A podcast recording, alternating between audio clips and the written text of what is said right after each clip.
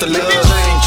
Do it with some soul and a little love. Change. You can't make a change unless you got the love. Change. Do it with some soul and a little love. Change. You can't make a change unless you got some love. Change. Do it with some soul and a little love. Change. We started from the bottom, talking about the roots. Every time I'm in the booth, I gotta shoot the truth. My art is my art. Hey y'all, we're back. Um, and we're here to discuss season two, episode one. Nope. Psych. Nope. we're still recapping season one. Um, starting at episode six, um, which was the Christmas, episode. But I don't know if you ladies want to just hop back in or if you have any current events you want to get off your chest. Oh or- God, no. I think we should probably hop back in. Yeah. Or this will be like a four part episode. Um, yeah, you know, you know us. We get into the conversation some way somehow, so we Yeah. might as well just jump right in. Nice. especially at this Jumping point, in. like Yeah, news is redundant right now. Which is weird Right. because we lived through all of Trump and now it's like, oh shit, I don't have to watch the news and like every minute to know what's going on. And yeah, so yeah, but now he's pissing me off. So mm, Yeah. Biden's pissing me off now. Mhm. Now he's Yeah. pissing me off. But Yeah. yes, see, Mhm. once again, there we go. There we go. Getting there off topic. Yep. So yeah, Mm-hmm. but you're right. It's much different now when you're not, you know, like biting your fingernails, waiting Yeah. to hear what idiotic thing our president said. So it's like now now we have the normal politician hate back. Like like before I was terrified that, you know, like my city would burn down because it really kind of felt like that for a minute there. yeah. Um, and now I'm just like, okay, I'm just, I, I'm, I'm at that point where I'm back to, can you stop praising this asshole? Like, we're, we, we've, he got voted in. We, we can still criticize him because he's not doing the shit that he said he was going to, like we said he wasn't going to. Man, that is our problem with them. That's exactly what we were talking about this morning. Um, and I'm very disappointed. I'm I'm very disappointed in him. So, but hey, you know, he, he probably forgot he is 115 years old. So I feel like- I feel exactly as I told you guys Yep. um, when we first yeah. talked, when it's like, oh, I'm just waiting for you to fuck up. And Yeah. sure enough, I was like, uh huh, back to your old shit, huh, Roscoe, or whatever I named you in that analogy. right? right back to it. Yeah. Um, but we can t- we can talk about a Huey Freeman Christmas. That's about a lot of letdown. Hell and, yeah. and well-meaning Yeah. white people. Whoa. so many well meaning white people. so they thought. You know? Harambe. Uh, yeah, yeah, that is. Oh gosh, yeah. This episode just really reminded me of privilege that is uh, present in the world. Uh, yeah, That's what do actually, you know- ladies remember. it's it's interesting though you just saying you know privilege in the world like one thing that has happened very recently in the news that was really kind of i mean a lot of people saw it coming but then again some people didn't. Um but you know because of climate change there was this unprecedented storm uh, which you know every storm at this point just stop saying that word because it's not once in a generation or once in a century anymore. It's every two or three years at Yeah. minimum. If that, yeah, um, yeah, you're right. if that. Like I, there are still people. There, there was a, an 11 year old boy who froze to death in his bed, Yeah. and uh, at the same time, what's his name? Ted Uh, Cruz. Ted Cruz yeah, hopped oh, on a flight to Cancun and tried to blame it on his daughter. I mean, Yeah. I'm sure he was packing. and He was like Aruba, Jamaica. Yeah. Like he was just like, Yep. I'm about to be in the sun. And he is just the biggest idiot. I, th- there's a lot of idiots, unfortunately, within Absolutely. within Senate and Congress. And um, yeah, and yeah, and he, it, there's no apology. There's none that could be given. It would have taken your ass straight there, been there on holiday if people hadn't caught you. hmm Like, you know, let's let's call it what it is. But yeah, if it's not one thing, it's another. But yeah, Well, and Uh, you know, our uh, I I love that Dean kind of reminded me of things like what our white people quotes were. Like we didn't really get into that in um, the first half of this epi- this two parter, but like the particular one right n- that was for this episode was why does working together need to be so difficult? And that is something that has been say been said over and over and over again in the last month since Biden came into office and the Republicans continued doing the shit that they they've always done. Mhm. Um, and you know, everybody's cry, cries are for you know meeting in the middle, but meeting in the middle means millions of people are probably going to die and like it's it's kind of that same thing here why why does working together need to be so difficult because you don't actually work together with anybody Mhm. and that's but, just but unity. Can we have some unity? you know what please? unity is speaking of this texas storm unity is beto o'rourke and aoc raising over $3 million as of us I recording right now for and just being down there. on their nerves, doesn't she? Oh, she yeah. just keeps pissing them off. She just keeps proving them wrong and being. But I pretty do love that a centrist Democrat, a centrist Democrat, because Beto is centrist at best, but a centrist Democrat and a leftist Democrat can actually come together and work together because at, when it comes down to it, their base goals are similar. One just looks at it from capitalistic point of view, and the other looks at it from a socialistic point of view. Mhm. Um, like that to me, that's unity right there. Because if you know, if we're going to survive as a country, the the centrists who are really all right leaning need to actually admit that they are centrists because right now um, we have three distinct parties uh, and something's something's going to give whether it be the republicans because so many are are leaving that uh, to Yeah. be democrats now uh, and Yeah. the like democrats are going to be the new right wing or central and then you're going to have the fucking patriots and Yo, whatever God. leftists decide to call I, I- ourselves I, fi- I find that anybody who has patriot in their Twitter bio or what have you Oh, are the least Mhm. fucking patriotic people Patriotic that I have people. ever Oh, goddamn right. met. except for the ones that are pretending because they're on Parler taking screenshots and posting them on twitter like i, I love those guys yeah, yeah. I, I just feel like they're lying in, you know, lying in wait. They're just, you know, for an opportunity to just act stupid again. Um, you know, and I, I just that's part of the reason why stop messing with my guns, guys. And uh, you know, but they're not. Their focus is on the wrong thing. You're trying to get back everybody vaccinated. Okay, great, it, but it's going to take some time. Stop trying to get the country vaccinated in 100 days. Um, and then now you're focusing on, you know, the bills that are coming out, um, which are idiotic and just by all all accounts, just completely going against our Second Amendment rights. And it's like they don't care. They don't know what a Second Amendment right is. They don't, you know, who cares? Who cares if you guys have the right to bear arms? We're going to tell you when you can get them, how you can get them, um, that you have to report it to everybody.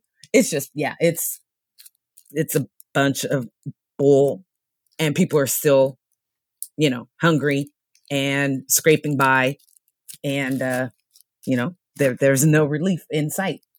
So yeah, there's a lot of things. There's a lot of things, like I said, that I'm disappointed about. But here we go.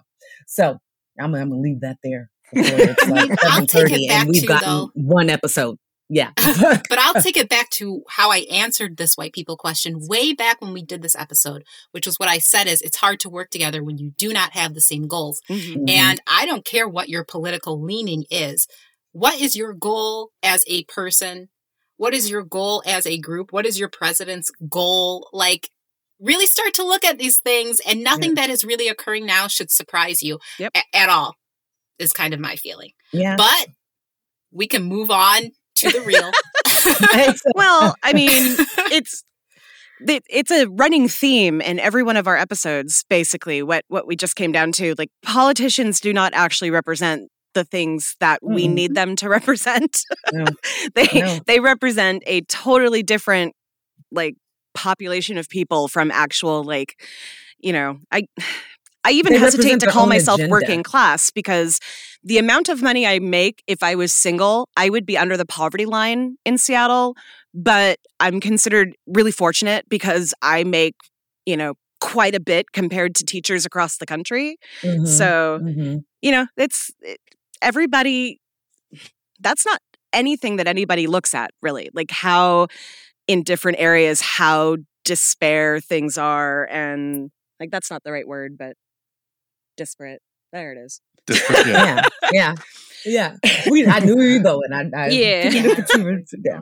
No, I, I, I completely agree with you. I mean, the what's the lady's the black lady's name who's who came up with HR one twenty seven. Um, she is not very smart. I'm sorry. Um, but she also put a bill out that says she wants to rename tornadoes and storms. She's tired of them having white names. Girl, Why bye. don't they have? I, I mean, and people voted her in, and like they were like, yes, she represents our best interest. It's yeah, it's it's it's very sad, and it's just apparent and becoming more and more apparent every single day. Um, but also we're adults, so I think it's it's much more prevalent to us now than what it was to me when I was twenty. You know, I didn't pay much attention then. Um, now it, it it's very imperative, but you know, it's I- it's I had- better than where we were last year. I will say. I had to look up who you were talking about, and all I can say is Texas. So, right. Well, there, Um, there you go. because like you said that, I'm like, wait, I haven't heard of that. Oh yeah, Texas. It, there's so much batshit crazy stuff that comes out of Texas. And Florida, like I don't understand. They need to really just like let stop let people like stop drinking the water. I don't know what it is that they're doing, but they are special. I'm not gonna I'm not gonna say crazy. They are Thank very special type people. They, they are definitely unique. very much so. I mean, I mean that's uh, there's a reason there for the Florida man memes. Yeah. Now Yeah, the ultimate right? Florida man lives down there. At least Oh, until he goes to prison, hopefully for a very long time, or Oh, at least gosh, the rest of I'm his just- life. Just somebody catch him doing something, please. Just oh, it can't be drunk driving because he doesn't drive himself. It can't be, you know what I'm saying? But like, it just just something. It just, yeah. I, don't- I don't know. He, you know, Even have if a it's Britney for Spears breakdown or something, and then like, you know, even if it's for tax evasion, you know that that would be good enough. You know, right? Yeah. That's how I'll, they took I'll, down Capone. Yeah. I'll take anything that throws his ass in prison. right under the prison, and not a good, not a you know Yeah. a vacation one, but like you in the you're in the cuts with somebody scary. You know, Right. they put you in Yeah. the cell with Jerome. Put, him- and put him in the same cell that like you. Jeffrey Epstein died in. right died right died Oh, I, I actually just finished watching that the the um, little mini series about that. I mean, it's Which one? which one? Right, the Netflix. I think Okay. it was. Yeah, I don't know. You know, one of the many that came out last year. netflix is Uh. fire right now i mean there's so many things i want to watch on there the the um the night stalker um The Night You know, Stalker one was good, very gory. Like yeah. I'm totally into it, but a lot of people who were not who were not, you know, seasoned true crime people uh found that one to be a bit much. i mean it was true. I'm, this is how they're this is how my mom used to do. We used to go like trick-or-treating and she'd be like watch out. We don't know where the night stalker is. And i'm Mhm. like why would you say what kind of mother are For you? real. uh, in California. why would you, yeah but um or the other one um the not the other oh Golden my State gosh. Rapist, the original Night Stalker. Mm. That, That was was- and that's the a one good who was one. writing the letters. The one who Jake Gyllenhaal played in the movie. Oh yeah, Yes. the Zodiac. Yeah, Oh, Is there a new She used to Zodiac one out? too.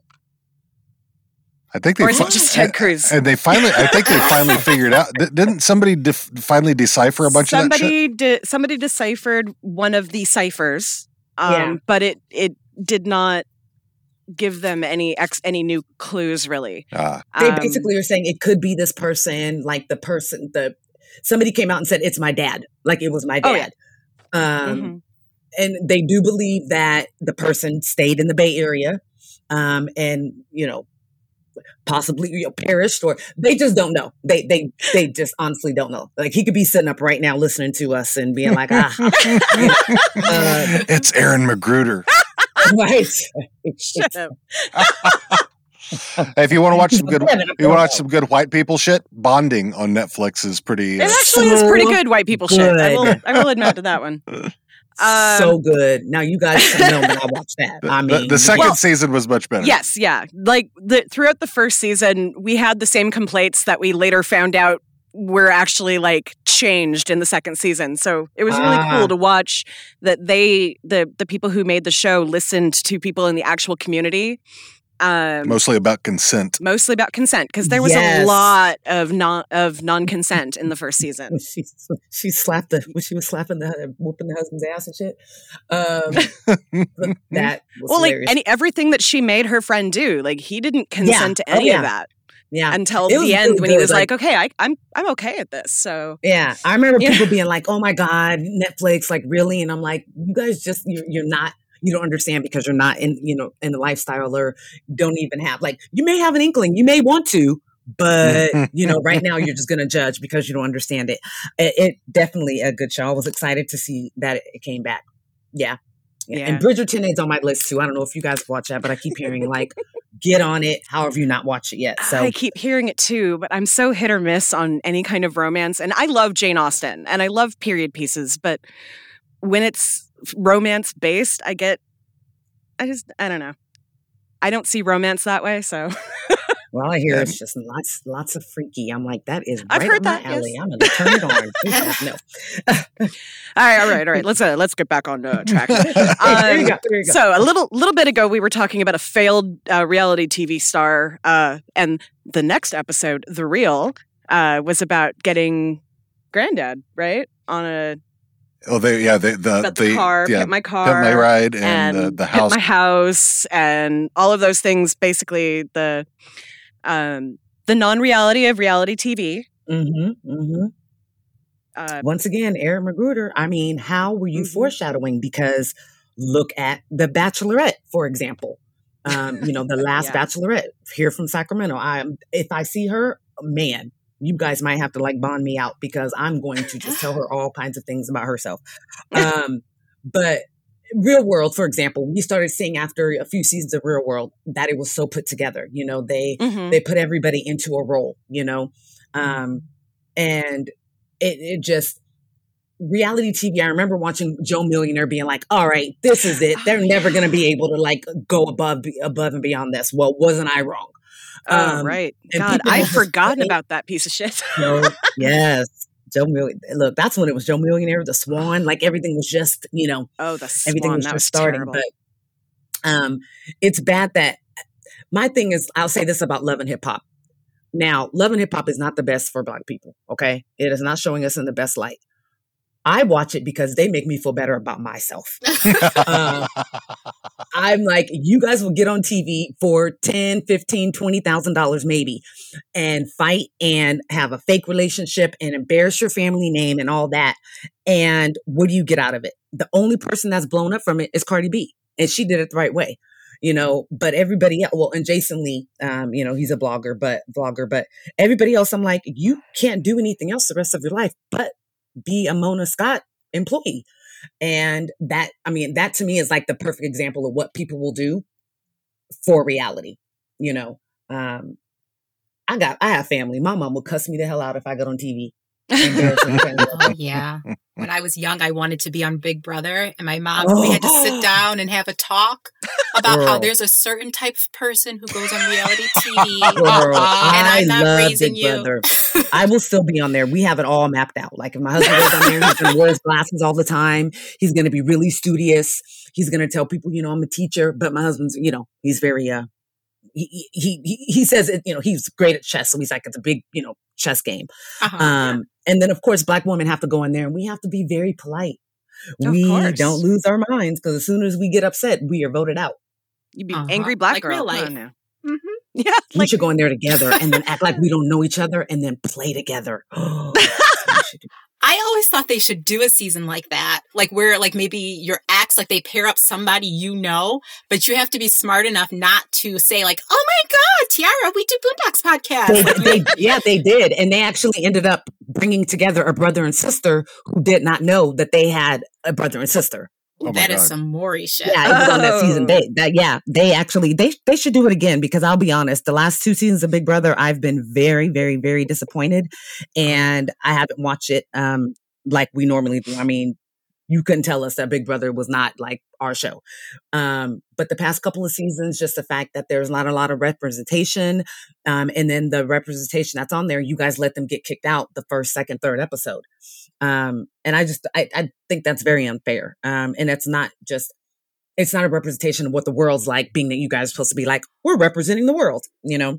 But wait, Um, don't you think that is kind of how the world is? That's Well- my feeling watching it these last few seasons. Well, Like they all team up against the minorities. Yep, Yep, and they bully. They literally bully them and do all kinds of underhanded shit. And production even cheats to help, oh my God. like Tyler bad. and stuff.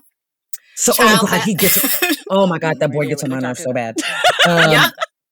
I just like, they definitely want to create like another Jeff and, um, you know how Jeff, Oh, Jeff's yeah.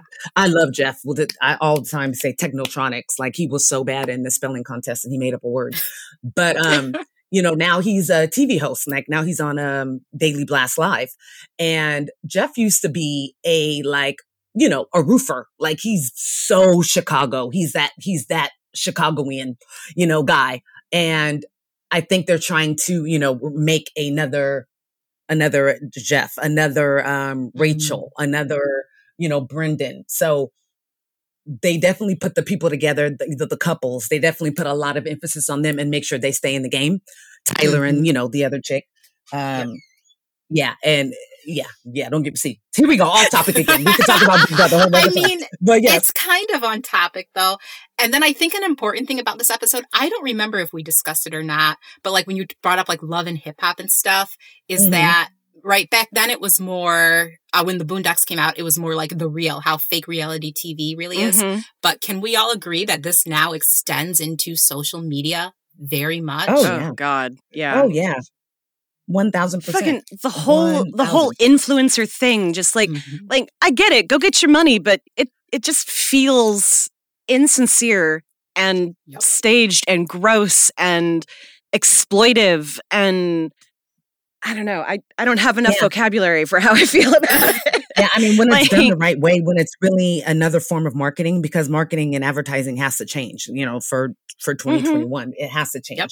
You have to be more digital and things like that. So when you when it's done the right way, it's great. When somebody's doing it, you know, because they like to help brand and they like to, you know, do PR or something like that, but not the girl who gets on every day and tells me how much she loves flat tummy tea, or you know um, how she's whitening her teeth. And it's like, girl, no, you're not. You are not using that contraption to brighten your teeth.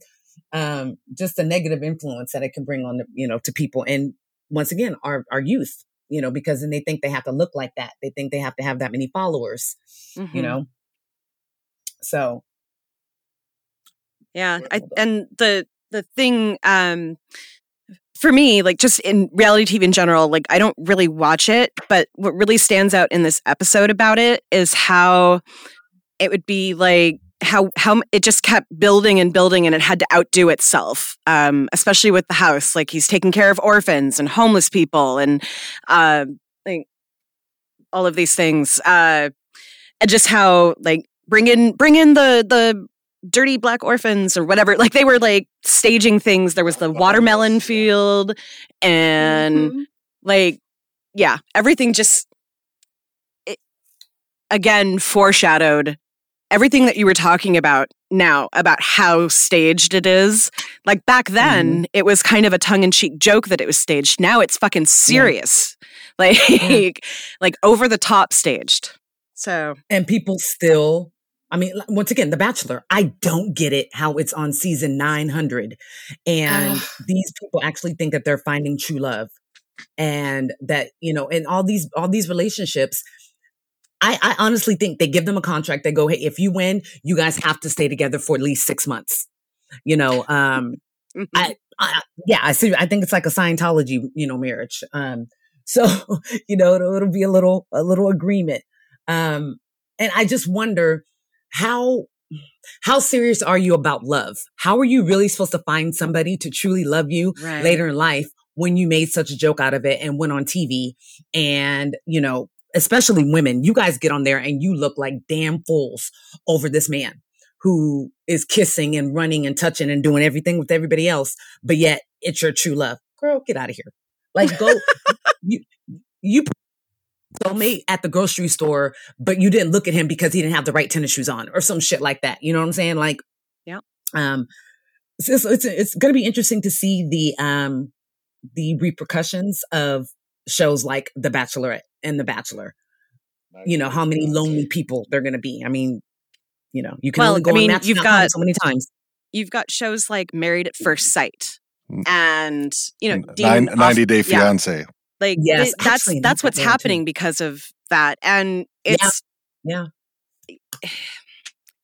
and again that there that's where the exploitive feeling comes from like i'm i'm i watch a lot of like i don't know tv that at certain times of the day will play reality shows but i don't watch them so i see a lot of commercials for reality Mhm, shows mhm. Yeah. um like you know all the anyway um and there's a new one that is just about to start or just came out that had people from 90 day fiance who didn't end up getting married and having them like re re-entering the dating Shut pool and it's like it's like people who really really really need a lot of social skill teaching and it feels like american idol putting uh what's his bucket uh william hung on there again you know it feels like oh, oh, here's somebody for people to laugh at 'Cause that shit was hilarious. That was the best part about American Idol was the try auditions and people. That was Yep. like because you'd be like, these people See, can't I can't watch that So stuff. this is- I can't watch stuff Yeah. because it feels it feels gross to me. The cringe. Yeah. Yeah. Well, you know what they do, and this is what American Idol does. I don't know if I ever told you, but I auditioned and I made it right to right before seeing the judges.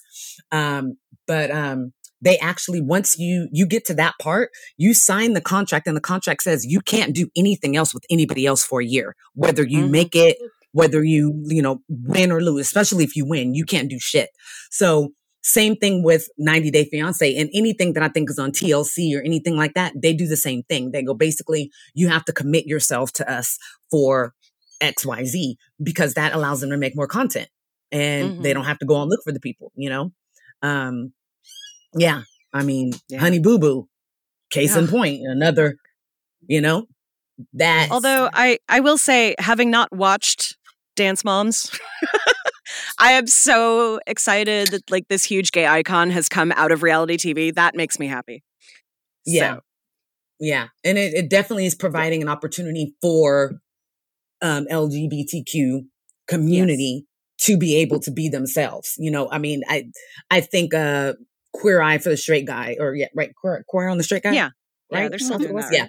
Um, I think it's just called Queer Eye now. yeah. there you go. You whole It's on net now. Uh, It's on Netflix. Oh, okay, that's why. but I think that that made that bridged the gap and it stopped making um I think straight men so worried about you know homosexuals or gay men and whether or not they want to get at them or if you know and not understanding why they were so you know No into their homo, looks or bro. whatever. well, and I mean, there's still a whole lot of that out there. Like, there's some Oh, really sure. stupid fucking things that I keep seeing, like on Twitter and shit, Oh, about is this is it is it gay if I am pegged by my girlfriend? No, dude, you're having sex with your girlfriend. That definitely does not make it gay.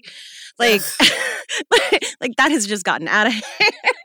yeah I, there's definitely been a lot of um you know a lot of advances i think Yeah. you know because of, of because of reality tv or showing you know that they're normal people um and knocking down a lot of like you know things people were worried about. But then again social media other you know reality tv I, I think is what's leading to like what the question of what you just you know what you just said. Um the fact that anybody can tweet something and then you're going to get you know 9000 people that you don't know. They don't know you from Yep. a can of paint but they're going to give y- your opinion you know their opinion. So then therefore you have your opinion you know molded by that. Um so yeah it it's funny how it, it shouldn't be but it is funny how much tv still in this day and age and entertainment itself how much it really influences our society you know so Definitely. Yep. Uh, so our next episode was Return of the King. So that's where Martin Luther King was still alive and came out of his coma and you realized how fucked up, right? greatest thing ever. I think I. It's hard to say. I think this is probably my favorite episode. This and, and the itis episode, but I really do because if you can you imagine that happening? Can you imagine like us Oh, finding out yeah. maybe it was like a Walt Disney thing? He froze himself, and then all of a sudden he comes back. Don't you wish? Could you imagine?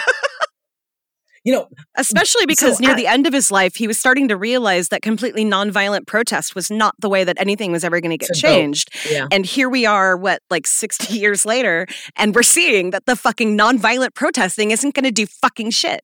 So, 52 years. He, di- he died this, he died the same year that I was born. That is fucking weird to me. Okay, 52 years. really? Oh my That's crazy. Okay. I never Way thought of it that way. there. Thank you. Uh, oh, he dates himself all the time. It's fine. I wasn't even thought of. I wasn't even thought of. But no, um, do you guys think that I always think watching this episode, do you think that he would really be that upset with our, with our community? Or do you think that because he's an intelligent man, he would say, look, these strives have been made. Um, you know, there's the opportunity I, for people to get education.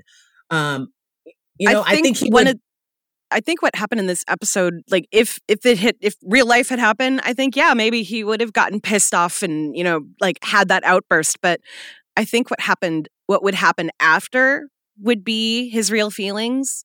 Like, mm-hmm. you know what I mean? Like when you first uh, learn something that pisses you off or isn't the way you think it should be, it takes you a while to kind of come to terms and realize that, well, actually, there is a lot of good in this.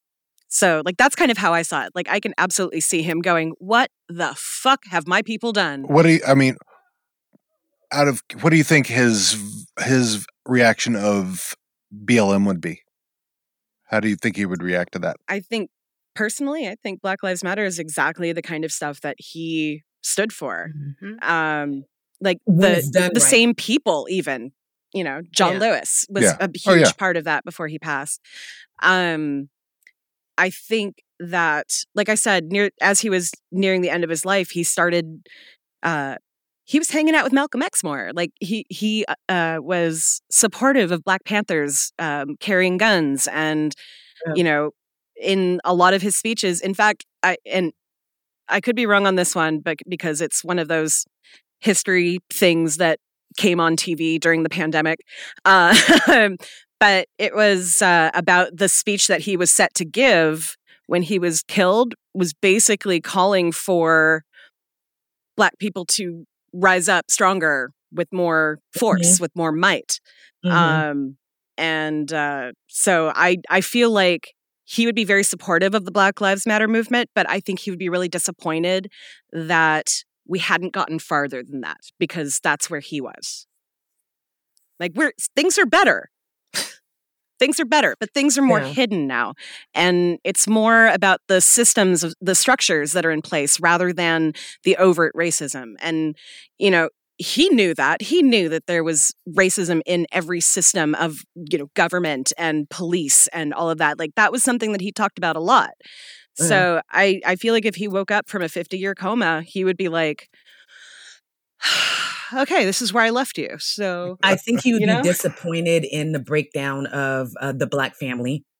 Um, even though you know we ha- we had so many things that contributed to that, you know, and tried to make mm-hmm. that happen. But I think that he would definitely, you know, have some things to say you know, to black men. I definitely think that he would have some things to say, um, you know, to the black women that because the relationship didn't work out, you don't always have to talk down about your child's father or you don't have to be negative or you know you don't have to raise a daughter saying you don't need a man you da da da da da which is true you can do things on your own but you're also setting that woman up that daughter up to never be able to have a normal relationship and mm-hmm. you know what i'm saying to um to kind of hinder herself. So i think that he would definitely hold us accountable. He would definitely have a lot of things to say, point the finger and say, Hey, this is why you are called, this is why you guys are called this. This is why they say this about you. This is what you guys are doing. I don't think he'd be that bothered by the music. I don't think he'd be that bothered by the dancing. Cause look, everything happened. Rock and roll was so taboo back in the day. You know, the twist was so bad. You know, Elvis was, oh, his hips. So but I don't think he, he, would. He didn't live through a lot of that. So, well, he lived through mm some of it, yes. But like he, he was killed before, uh, just a, a big example would be like Woodstock and the quote unquote summer of love, which for yeah, black people was very much not the summer of love. But in terms yeah. of culture, it changed how taboo random sex was. And um, I, I will say, I mean, because you did have juke joints, Mm-hmm. uh, you know, Yeah. all the way up through there, Oh, which you know, I wh- like- which my, my patrons like to dance erotically. Yes. so and he was uh, he, Oh, yeah. he was born in uh, Memphis. Was it? No, I can't remember if he somewhere where he definitely had you know uh, uh, the back yeah. room. To, you know, the red light was on. You know, and they were doing the hooga booga or whatever old dance that they used to do. That is similar to grinding now. Um, Atlanta, I knew that. Just kidding. Um, oh, he was, yeah, yeah, But it he- he wasn't- passed away it wasn't like it wasn't out in the open then. So Yeah, his generation. supposed to be messing around. I was gonna say. So, Oh yeah, but that has of- nothing to do in with what you say publicly. No, no, no. But that- so in today's world of cancel and don't tell me what to do, you know, you, I think definitely people would call him on that. Like, oh, really? So, you know, with all the women that you were messing with in in the, um, you know, in the during the civil um, civil rights movement, you know, the the women that you had in your hotel room, and um, you know, just the women from the church and things like that. So I think people would definitely it kind of like a Bill Cosby thing. Bill Cosby want to Yep. be so down on black people and pull up your pants and do all this and do all that. Well, guess what happened when, you know, after people had supported you, the black community supported you for so long. But guess what? Once you started getting called out, everybody started going, well, you know, maybe you should have been worrying about yourself instead of how we wore our pants. So I think it would have been like an example, you know, something, a situation like that where people would have said, okay, we hear you, but, you know, but, um, it would still be interesting. I would still love to hear him go, "You niggas!" Like I would love. I would. I would love. I would love to hear that. Just love it. I may not get that with you. I'm going to Canada. I think what's important to again, note here is something that Justin brought up when he was on this episode with us, when he was talking about how, because I was saying like how I hated this episode, and he said his takeaway was that like Martin Luther King was kind of reflecting what happens when a person isn't allowed to grow past their Mm. time, right? Like he Mm. wakes up from this coma. And so he's judging the plight of Black people back in 2000 because he has not grown past his time. Fast. And- yeah, That's exactly. That was my point with like, you know, he he being a hypocrite is almost inherent in being a uh man in that time. yeah, like I hate to say yeah. it that way, but like it wasn't it wasn't just um what's the word? It wasn't as acceptable to do things like dance like that and talk like that mm-hmm. and you know pretend you have to pretend it it doesn't happen. yeah exactly. You pretend that it doesn't happen. You pretend that you that there were no gay people in your time. You pretend that like you know every every single person like there's no way that you didn't know gay people in your entire life you just chose not Oh, to see it girl. Black So, churches, please. i think that's the same thing yeah exactly exactly I mean, come on, the choir director, the head of Sunday school. Like, I mean, I, I'm just, I'm being honest. the you youth know, and pastor. uh, yeah, you know, um, and then there's always that one youth pastor that all the ladies in the church are trying to get it, get with, you know, so there's, there's, there's these politics and there's these things that go on within the church that he Mhm. definitely was aware of. Um, but I like that you brought up that, that point again, Lindsay. I forgot that he made that point. It was, that was an awesome point. I think that pretty much kind of sums it up, like what would happen and, you know, how. But I, I, I mean, I think he might be. If so, if he were to come back and look at things, he actually might kind of understand. It goes back to what we were saying at the very start when I said like people's objectives have to be in alignment. Mhm. People's objectives, like I have a civil rights mama who went to segregated schools. People's objectives from back then have not changed. That's why we are repeating the civil rights movement right now. Things are not so Mhm. different. I think, you know, Martin Luther King was educated. He may look at the situation and see, you know, a lot of the government meddling in the plight of black people today and be like, Mhm. damn, son, I get it. Um, somebody posed this question to me recently. I wish I could fucking remember who because it was a solid observation. Um, if I think of it, I'll tell Dean to put it in the show notes. But they said, like, why do we celebrate um, Martin Luther King Day, but we don't celebrate, we don't have a Malcolm X Day? Do you ever think about that? And they were kind of like saying, oh, it's because Malcolm X was too outspoken about black Uh-huh. people rising up Uh-huh. in a borderline Uh-huh. radical empowering way and martin Mhm. luther king was more about towing the line which is what the powers that be the media the government all this bullshit they want you to do is toe the line, peaceful Yeah. protest, like how Tiara was just saying, what Black Lives Matter was all about. Like we're we're not looting; it's other people coming in and looting and all this Mhm. kind of stuff. Mhm. Like And even if we were looting, even Martin Luther King said looting is the language of the unheard. yeah, And the Yeah. places where it was happening, they they those were places where people were getting killed randomly and as if, you know, cops have the right to be judge, jury, and executioner. Um I mean, probably But- also Malcolm X was even really considered a civil rights hero. Correct. right? at the time. The movie or the book, you know, it was like the nine the nineties or eighties when they finally stopped saying stopped saying that he was the radical and Yeah, and and all that. domestic Yeah. terrorist and You know, yeah. it- Oh, it yeah. That's a great question. Well, I and think that we should definitely start a, all- a Malcolm X Day, like in it's and all about the narrative. It's all about Yeah. the narrative that can be controlled. And Martin Luther King's legacy, because he was murdered, uh, was able to be whitewashed and handed to the general Yeah. American public as this, you know, this the symbol of what Black people can be, Yeah. without, you know, without seeing that he understood that people who were rioting and looting had a right to do that. That he understood that people who were arming themselves had a right to do that. That he understood all of these things that, you know, white people were scared of were being done in the black community because white people were scared of it. Like they they didn't want to know it, so it just got glossed over. Yeah, You and, know, and was, that's a um, great point. I mean, because that's that's why we are force fed the same, you know, figures as great as they all were, Mhm. but for Black History Month. Or from the Yep. age of kindergarten to the time that you're a senior, you learn about the same ones. And and there's nothing wrong with it. But how many there are so many more people than Rosa Parks and right? you know, and Martin Luther King. There, I mean, I tell my boys every single, you know, it should be all year that I do it. Um, and I definitely try to be diligent about it and, and teach them, but especially during this month, I don't want them only hearing about the same four, you know, individuals. So every day we need to find somebody and somebody that we never and something that we never knew about and share it. So one of my favorite things is, you know, who created the the potato chip. And Mhm. I love that George Crump. And like people are like, what? Never knew that. You know, so it's just little things like that that allow you to see how this country we know already was built on the backs of, of African Americans, Black Americans, and how we had so many things stolen from us. Um, you know, that we use today as like a, you know, modern convenience or food or whatever it is that they're not given enough credit for. Um, Right. And that's in a way, that's a way to kind of take away the power, you know? They Uh, Yeah. also just started circulating uh, the color pictures of Martin Luther King. Mhm.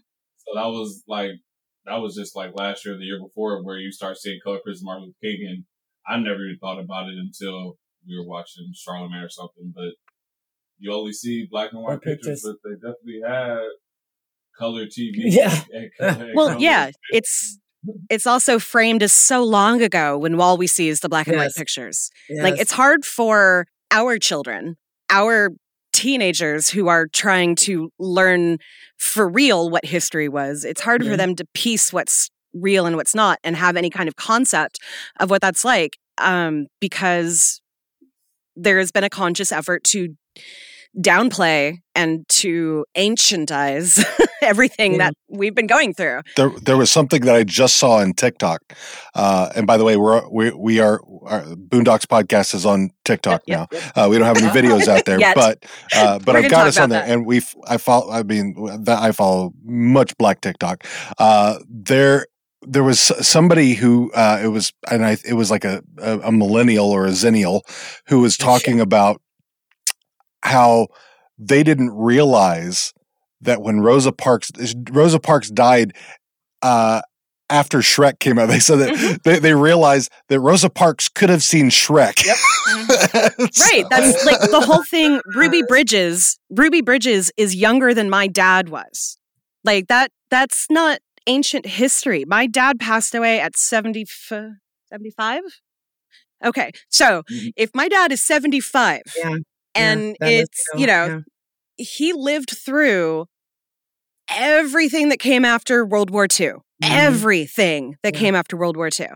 You know, if um if uh what was it? Uh um if Anne Frank and Martin Luther King were alive today, they're the exact same age. They were born at the same in the same year. Are you So- serious? Yes, absolutely. So they they absolutely could be alive today if things hadn't intervened in it. Like it's crazy to think that kind of thing, but that's what what we've been fed for so long that like I am 42 years old. Why do I have any feeling like this the civil rights movement was ancient history? Because Yeah, that's how I was yeah. taught it from the time I was born by people who were older than my parents. You guys, it's So- so crazy. I've never thought of it like that. Like they are still fashioning, you know, our the information that we get and everything they're, you know, that we're talking about now is it's like mind blown to me. I'm like, that is that is why they continue to do what they do. That is why we Yep. celebrate Martin Luther King's, you know, birthday. Um, and and I've always, you know, it's always right. Be, well, of course, it's always right before, but it's right before you know President's Day. I don't. We should not be. I don't give a shit about Lincoln's birthday. I don't give a shit about Washington's. you know, I don't. And it's Mhm. you know, it's within a couple of weeks of that. I think that's done on purpose as well. Yeah. You know what I'm saying? Yeah, they could have chose any day to make it Martin Luther King Day, not just, oh, we celebrate his birthday. Here, you guys get an extra day off of school. Um, which and that would happened in my upset about. lifetime. He would probably Like, be I upset remember about, when like, that became a give them day holiday. off of. Yeah, he'd probably be upset at that. Like, do not give them a day off of school in celebration of me. Like, we need the education. Like, he probably would be irritated at that. But I have one more question. I've always thought about this too. Oh, go ahead. Oh, okay. Um, I just I think that he would really like that more recently there's been a push for Martin Luther King Day to be a day to work in your community for people who have less than mhm. you or like to clean up public spaces like parks and stuff like that. So Yeah. I think he'd like that. Like community Yeah. service is what his holiday is is being pushed to be. I think if he were still alive as well, the streets in America, everybody knows that a bad street up something that's in the ghetto or, you know, Yeah. ghetto urban. It's it's normally Martin Martin, Luther Luther King. Yeah. Yes. And that wouldn't be the Yeah. that wouldn't be the case. So if it is, that would be somewhere where schools would be, parks would be, community centers. You know, that's where that's what would be on the streets. Um oh if they God, actually were trying to do anything to keep his his actual Yeah. legacy alive. Yeah. But once again, it's within the narrative, you know. So let's go ahead and put it in the, in the black neighborhoods or whatnot. But something I, I think of is um, what he would think of somebody like Tupac.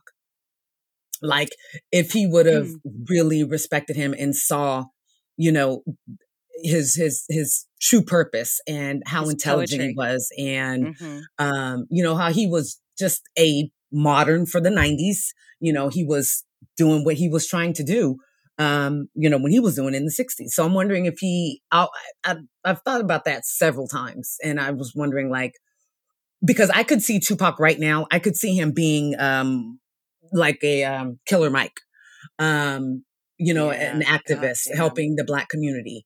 Um, I could see him possibly doing some type of politics, something. It'd still be like it was on a different world. Well, I, you got to because I, I look because the one the one other person that you could look at who just passed away recently would be John Lewis, Right. and and how his view of the the you know black entertainment, et cetera, Mhm, uh, and how that uh, you know I, I don't know what I have no clue of what his views w- were on that, uh, but that's That would be a good way to kind of think Yeah. about it. because yeah, he, I mean they were both in the same circles, so yeah. I mean, Um, uh, and I'm going to do the thing that makes my head cringe because it's a letterheady thing. But to be fair, uh, my my dad um, in would also kind of be a good representation of that because he grew Mhm. up in the South all through that time. Um, and I remember, like, he's the one who introduced me to, to uh, like Two Live Crew, and uh, like, I don't know, like, I can't even name all of the hip hop artists, but basically, the the 70s 80s and early 90s hip hop we like, we we would listen to that together Mhm, mhm. and like i think around the time that Pac and Biggie were killed was around the time that he stopped and went back to just listening to old music Okay. um And I could see that. I could see that. Yeah, so it very well could be something like they that. both, you know, were storytellers. Um, I mean, Yeah. Pac, uh, come on, Pac is just Pac. Pac. He's the goat, you know. Um, and but it took a really long time for that to be really fully recognized like yeah, because mainstream media didn't want to make a big deal about Of him until like he started acting because and they once made he him was acting, be the wasn't- criminal. They made him out to Yeah. be, you know, his character in Yeah. Juice. That's pretty much what yes they did. Um, and we didn't have the access to find out the truth until he passed and his books came out Yep. and documentaries and movies and things came out. Um you know i listened to his music so i knew his his his mindset on things but i didn't know how i knew that he was i thought that he was intelligent. I didn't know where it came from. I didn't know a lot about his family. I didn't know that he really you know understood the importance of what the black panthers were trying to do and the history of it you know? Um so yeah it's just um it's interesting to me. That's somebody that i just feel like it man if we had him you know that that's Yeah. huge huge loss. I remember the day you know where i was and i had a was working at bel air. I was a, a bagger and i had a customer come in and tell me because she knew i absolutely loved him and i'm like no. You know no he's in the hospital. He's fine. He survived shots before. Like he's gonna be okay. Right. but you know Right. And that's what led to everybody thinking for decades, well, that he faked his death because he'd been shot before and he survived, look which actually kind of the um, wh- who's the character in in the show that's been shot? Thugnificent. Magnificent. He's been shot so many Yeah. times and he survived every time. I definitely think was one of the ones I was like, did you listen to Makaveli? He said it on the album. He said he was going to leave. He was going to bounce out. He, yeah, I was, I was one of the, my husband about Yeah, five years ago was like, after he died. I will divorce you if you do not let that go. that will be our grounds of divorce is that my wife is a little delusional. She thought she was married to Eminem and then now she's continuing to talk. um, so yeah, so And I You know, know was we have to move on to the hoping. itis. Well, I- I was just going to say, to your comparison, to me, Tupac always gave me like Malcolm X vibes. Like he would be hanging out in that camp, especially see that. because Tupac was hated by the police, by the Mhm. government. mhm. Like they were out to get that nigga. And some people think Yep. they did. So, Yeah. so I, I would be more I- inclined to that than the the the East Coast West Coast thing when they basically had two different genres of music that they were doing. And like unless Tupac was killed because of who he was associated with, not mm-hmm. because of who he was himself. It's how I mean the things I've been reading, and, and you guys can correct me if I'm wrong. If you know, I mean, I'm sure you know better than I. But the things I've re- been reading recently is that he and Biggie had become friends, Yeah, and that's what I and that, and that and that it was people who were friends with Biggie Mhm. that didn't care for him, and it's and that's kind of what happened to Biggie. Is that it's Well, kind Suge of Knight. yeah, yeah, that's what I heard. But You know, Suge Knight Knight is uh, did the- this what shit. the- That's what the movie said is that the it was because he was so the main dude that was giving the like thug dude out there that was giving people money and stuff like that, who because Biggie's from New York was cool with Biggie. He Mhm. him and Pac butted heads and that's who um ran up on him in the uh casino. nah Oh. ran up on him Oh, in the studio? um, in the studio Yeah. was because of right, that. right. because and, but then the thing from when he actually got killed they've already for the most part they've already proven it uh it was because of the fight that he got into in the in the, uh in the casino and the whole they've had snitches that have actually admitted that it was the bloods who ended up doing it it's Hmm. just that everybody that was the ones who did it are now dead because they all got Yeah. killed like weeks right after Pac died. But it's just crazy how Hmm. they built the narrative. Once again, they built a narrative. You know, um, yeah. That I, one cop did the whole that yeah, this like the cop, he Mhm. you know he wanted fame, he wanted that that clout to be able to say that he had you know to deal with the death of two of the biggest rappers, you know, and and the one of the biggest things that happened in the '90s, and I I wouldn't doubt that he helped it to go so long.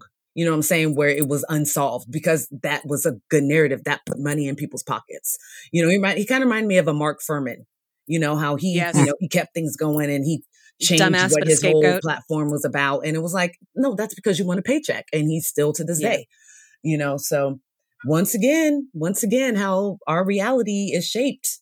You know, and yeah, yeah. Aaron McGruder, man, you I know you're listening. So are you just gonna keep doing this to us until you come on Oh. and, and you tell us yes? All right. I'm the puppet, let's talk let's talk about um probably one of my favorite episodes the itis Mhm. it's it's the grossest and funniest episode in my opinion but also like the one that really kind of digs into um the experience of a white person overshadowing the black person that he's supposedly, you know, lifting up. Mm-hmm. Mm-hmm.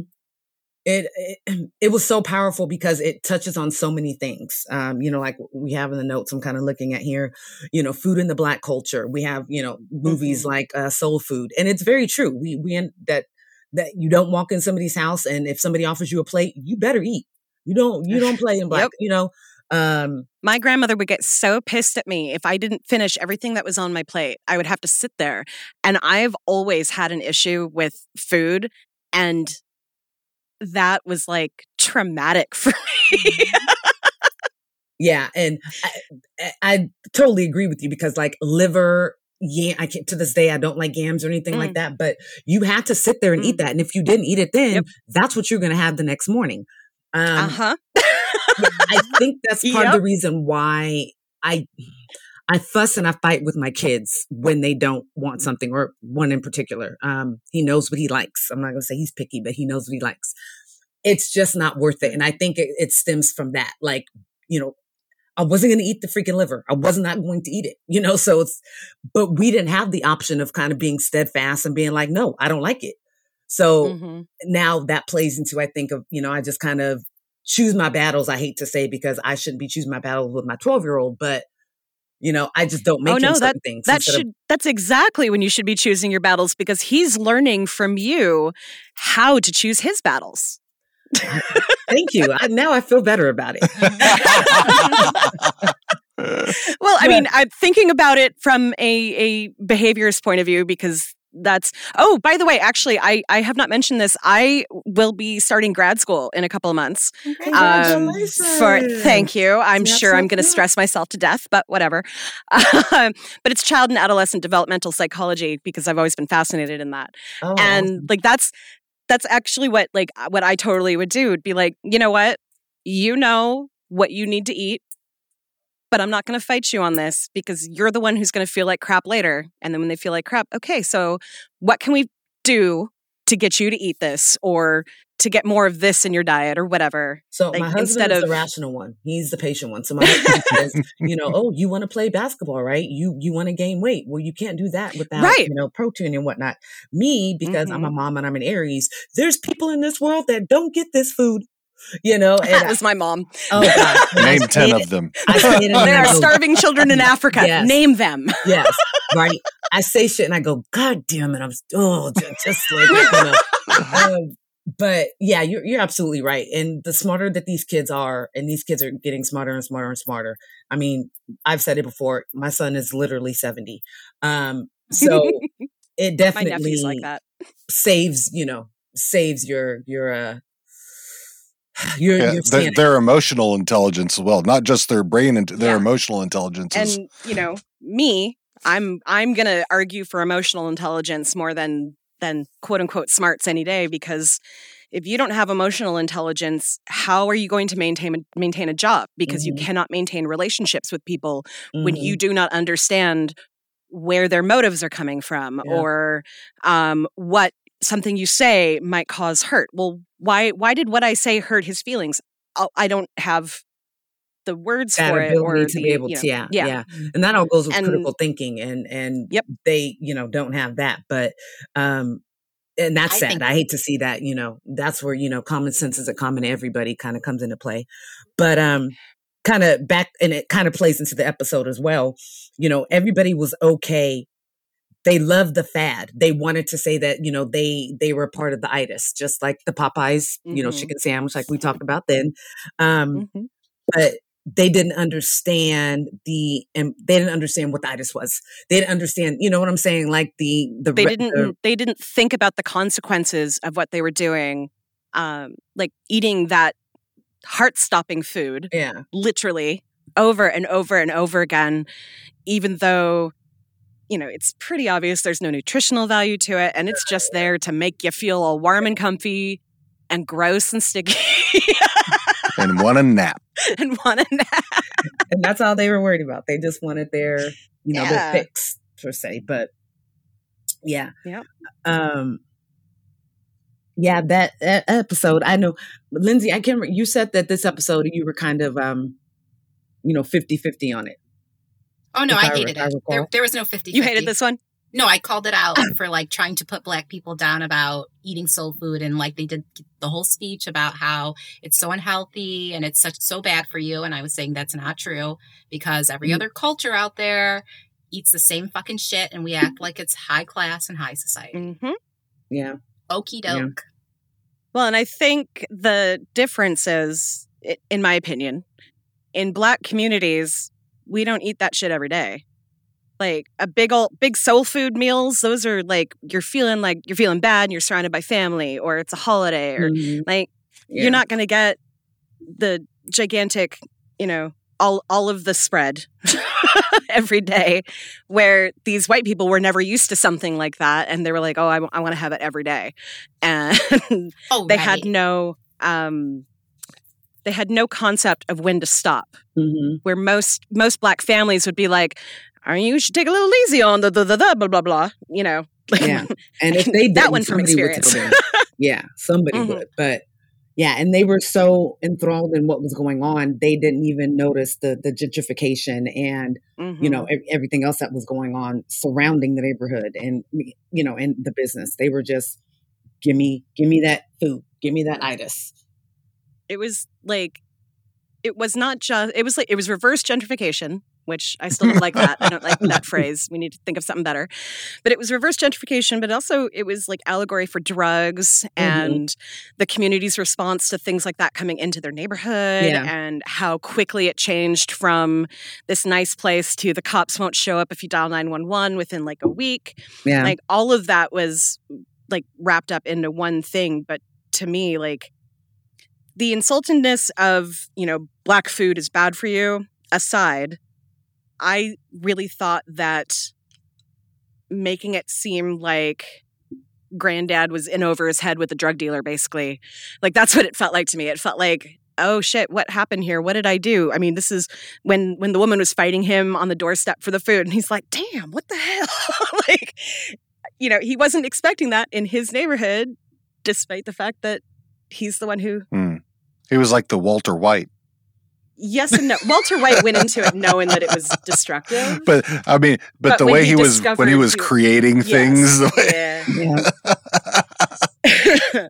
and it, it also you know definitely talked about a larger topic of wanting to be an entrepreneur but making sure that you have accountability and what you're doing is not detrimental you know to and the right people the community yeah helping you yeah Mhm. definitely All right. Okay. So the next one, uh, Let's Nab Oprah, episode 11. this one was, let's see, we had uh, um, Remy. you got the Ed the third, Ed the third, Jen Ed the Remy, third and, and Gin Rummy. and Bushido Jones. And Bushido, fuck, I forgot about that one. Bushido Jones was uh, the kung fu. Was it Bushido Jones or Bushido Brown? I can't, I'm forgetting now. Eh, he's gonna look it up. Um yeah and i remember us talking about like how oprah was relevant there absolutely at that time period as one of like the biggest um personalities out there uh and how that kind of over the top personality uh as her brand is what kind of influenced what we now have in influencers which we've already talked about and how much we both love and hate them Bushido, Sheeta Brown. Brown. All right, cool, cool, cool. yeah i don't know any influencer that is as rich as oprah though i will say that Oh god. um but that's like I- the I goal. they They all say- want to have an empire. Yeah, I wish they. I know. I wish I could write a check, a personal check for a house. You know, for millions and millions of dollars. Um, Mm. but yeah, I, I said this during when we talked about it. I'm not an Oprah fan. She always struck me as playing to the white people in her audience and the white Mhm. people at home watching TV, not black communities. It was all the, always the Harpo brand. yeah, yeah. Anyway, got anything you want to add on that one, Lindsay? Nah.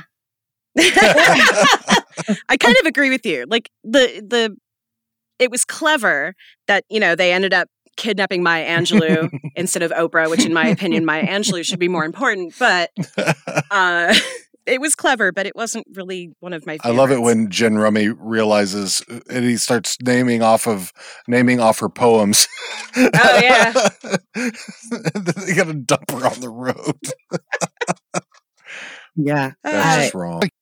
Oh, yeah, just the importance of people you would ask somebody and they would know more about Oprah and like the color purple than they would know about, you know, any of Maya's Angelou's work and just how important she is, you know, to literature um and to just uh, uh, somebody who had a very strong voice, you know, within our community.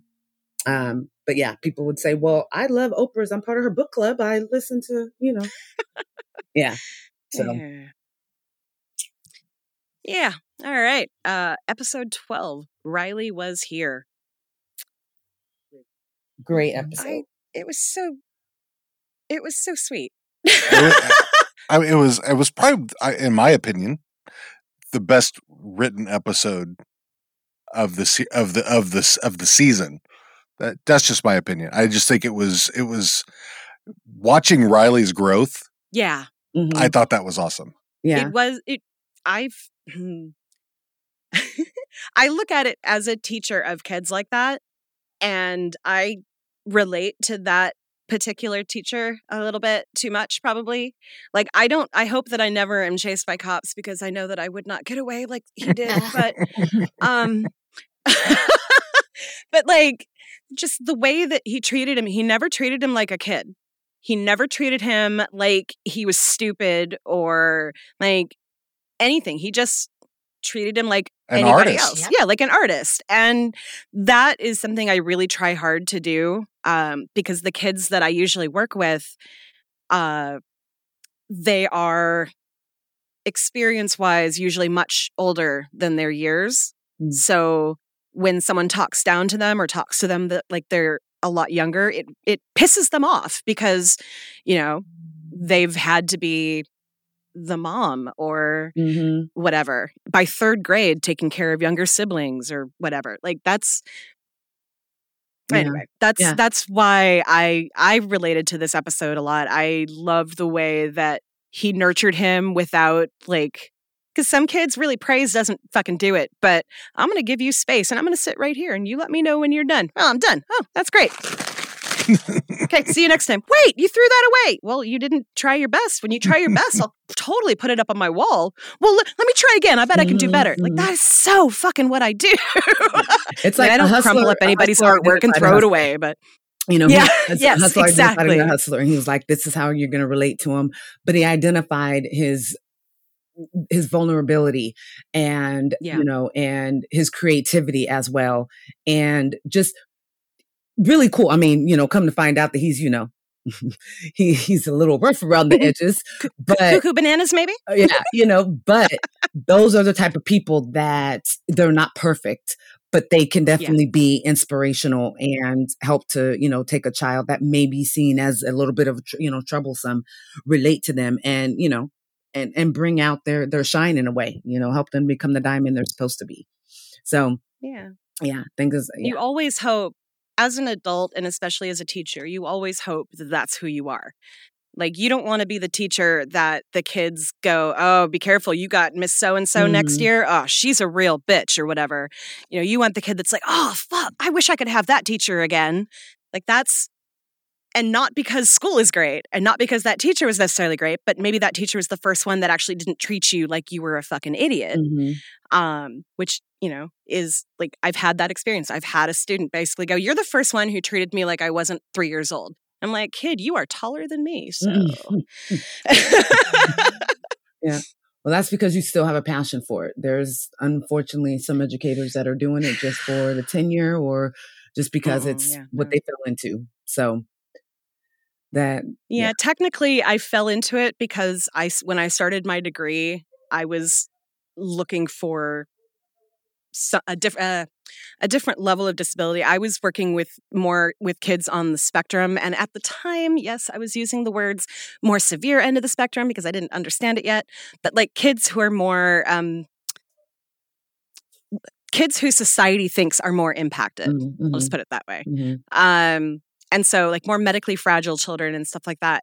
But like through that, discovering the the the the way that I can relate to kids with trauma, like I understand that a lot of people cannot do the job that I do because I barely feel like I can do the job that I do some days.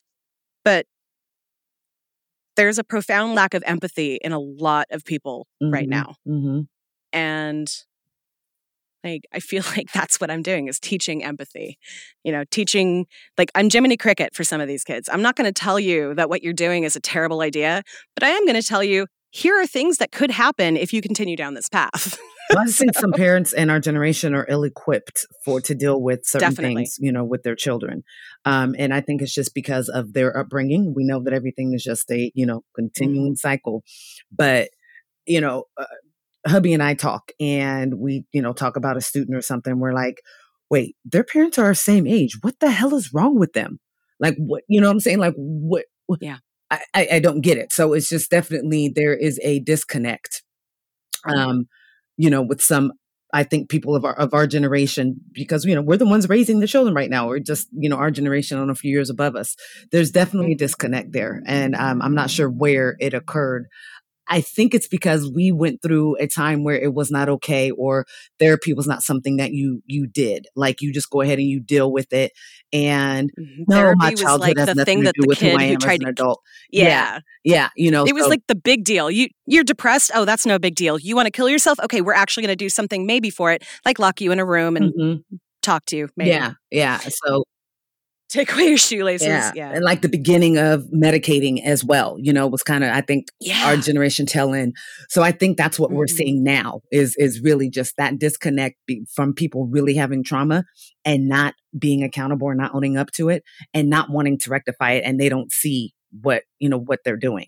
Um, but I mean, if you just pay attention, your children definitely, uh, you know, they, they will shine the mirror or, you know, turn the mirror back, you know, and it's, Yep it's it's when you as a parent can go, oh shit, I fucked up and apologize, or you know, or maybe not apologize because you know they are kids, but you know, well, just some way. Apologizing to kids is yeah. great because oh. it also shows that you're human. Yeah. Oh yeah, yeah, yeah. And, and lot, allows you know, them to build trust and understanding and yes. being able to say sorry themselves. Oh, for sure.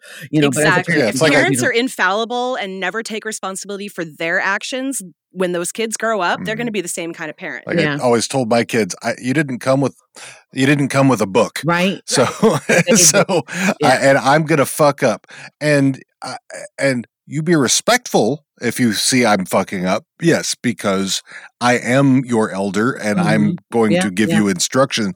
So there's there is an inherent respect, of course, but yes, uh, call me out on uh, something that I fuck up, and I I will admit to it. But so, yeah, that's yeah. You, you, didn't come with a manual, and yeah. both kids are completely different from each other.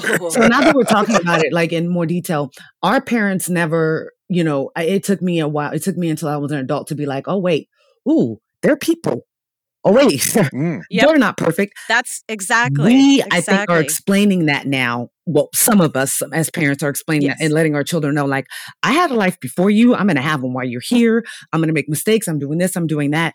And just talking about it because that's how we raise our kids. We don't hold any you know know, of course, there's things they don't need to know, but we are very honest with them, right. and you know, we don't shelter them um, from a lot of things because we want them to not go buck wild crazy when they get out of the house or mm-hmm. to be mm-hmm. shell shocked or you know to be ill advised and and not act correctly you know to certain situations so you know once look at us this is this is why we say it's therapy every week talking through this yes. it, it definitely helps me to see that i think that's where the disconnect is when parents aren't being you know you don't have to be best friends but it is good to just let your kids know like hey I don't know what I'm doing. You know, we're we're gonna do this together, but I am putting this position to be your parent because I'm I'm equipped to do it. So stay in your place, let me stay in mine, and you know, let's move forward. So yeah, yeah, that definitely it um can confirm. Yeah. yeah. Oh, another therapy. See, you guys are saving me another hundred dollars. No, right? Hundred dollars? Where are you getting it for a hundred dollars? No, I do favors. Uh, so, that's my kind of therapy. anyway, Wingman. Wingman's the next episode, episode thirteen. Someone remind me of this one. This is So this uh, is uh, uh granddad's uh pi- his pilot buddy Oh, yeah. died. Oh yeah. I was just And gonna say, so was Riley's one go- they're the going back to sh- kid? yeah, going back to Chicago to see his buddy Cairo. That yes. And how Jasmine was was heartbroken because Huey was like, I might leave, don't care, bye. Like if I never see so you if again. I never see you again, yeah. Yeah.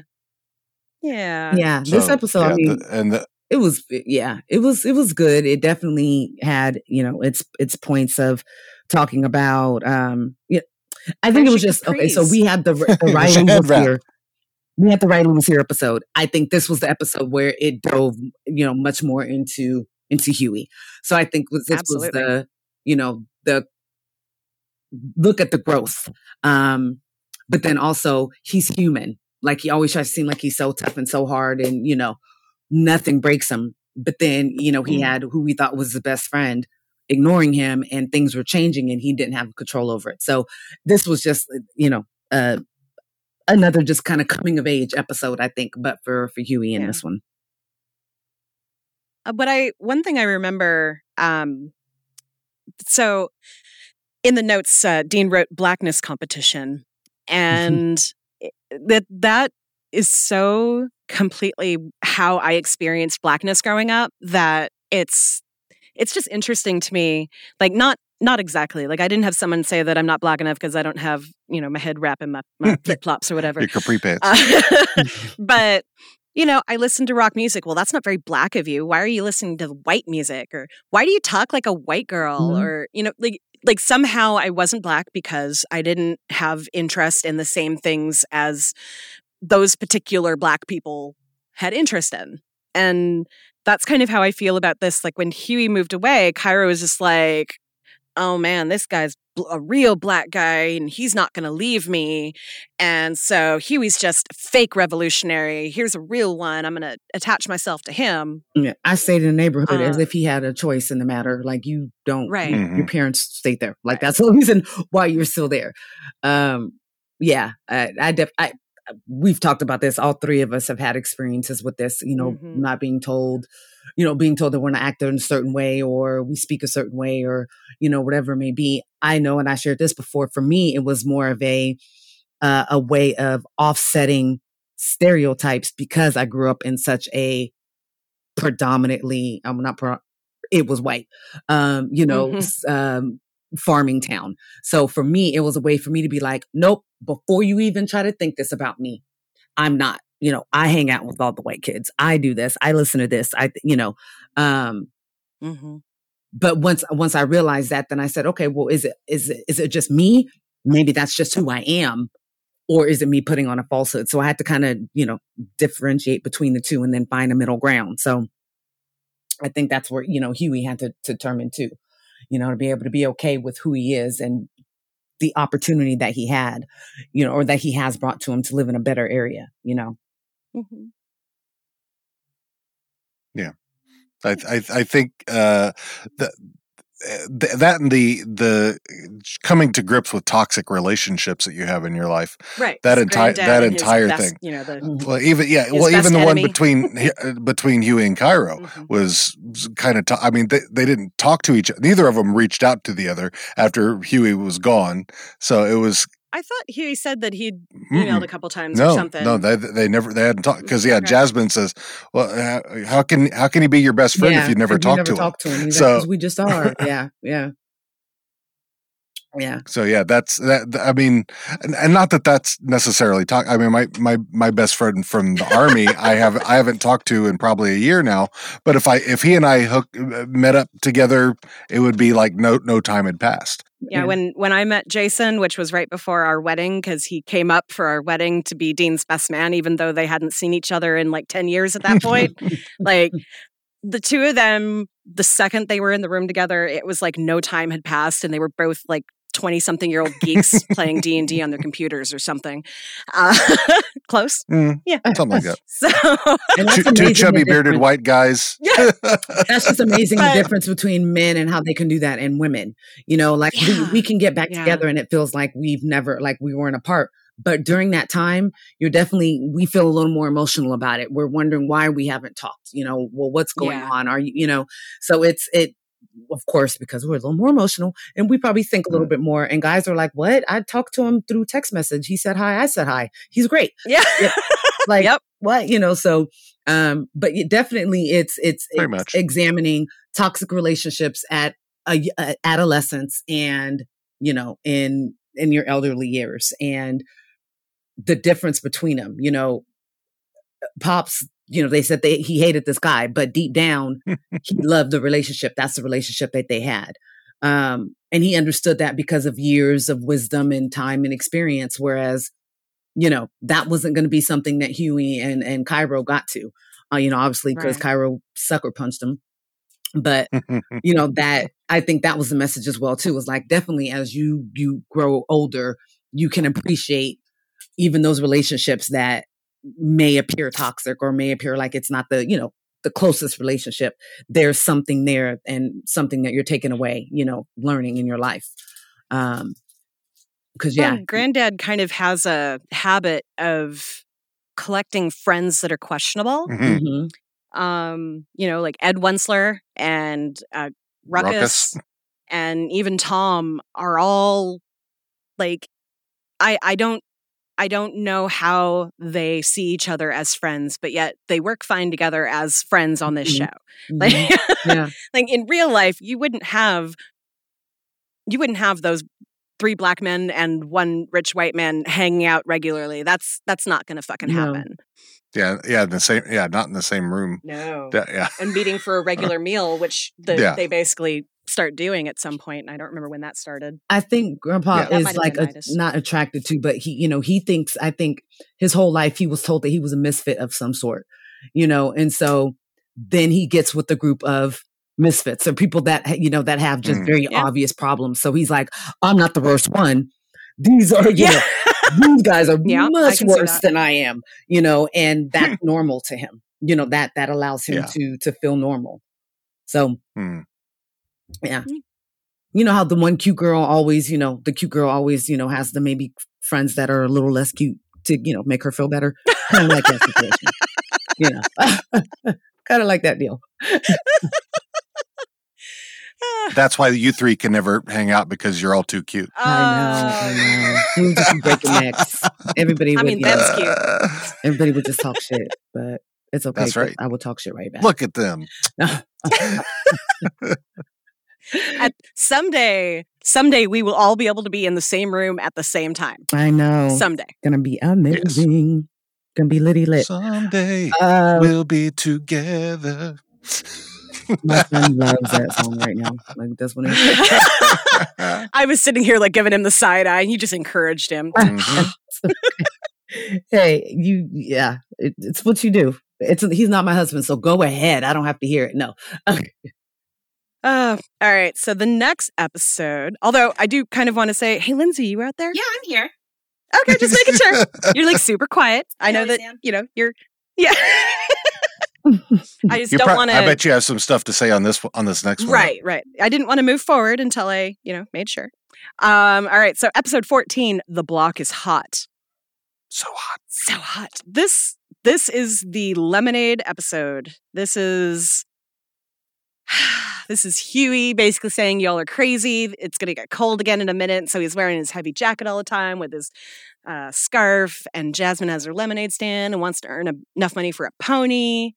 And then Wuncler completely ruins her. Uh, yeah. He bring he brings the reality of oh, capitalism. man, yeah.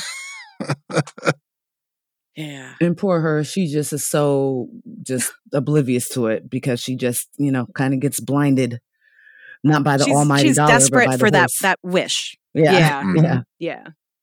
Yeah.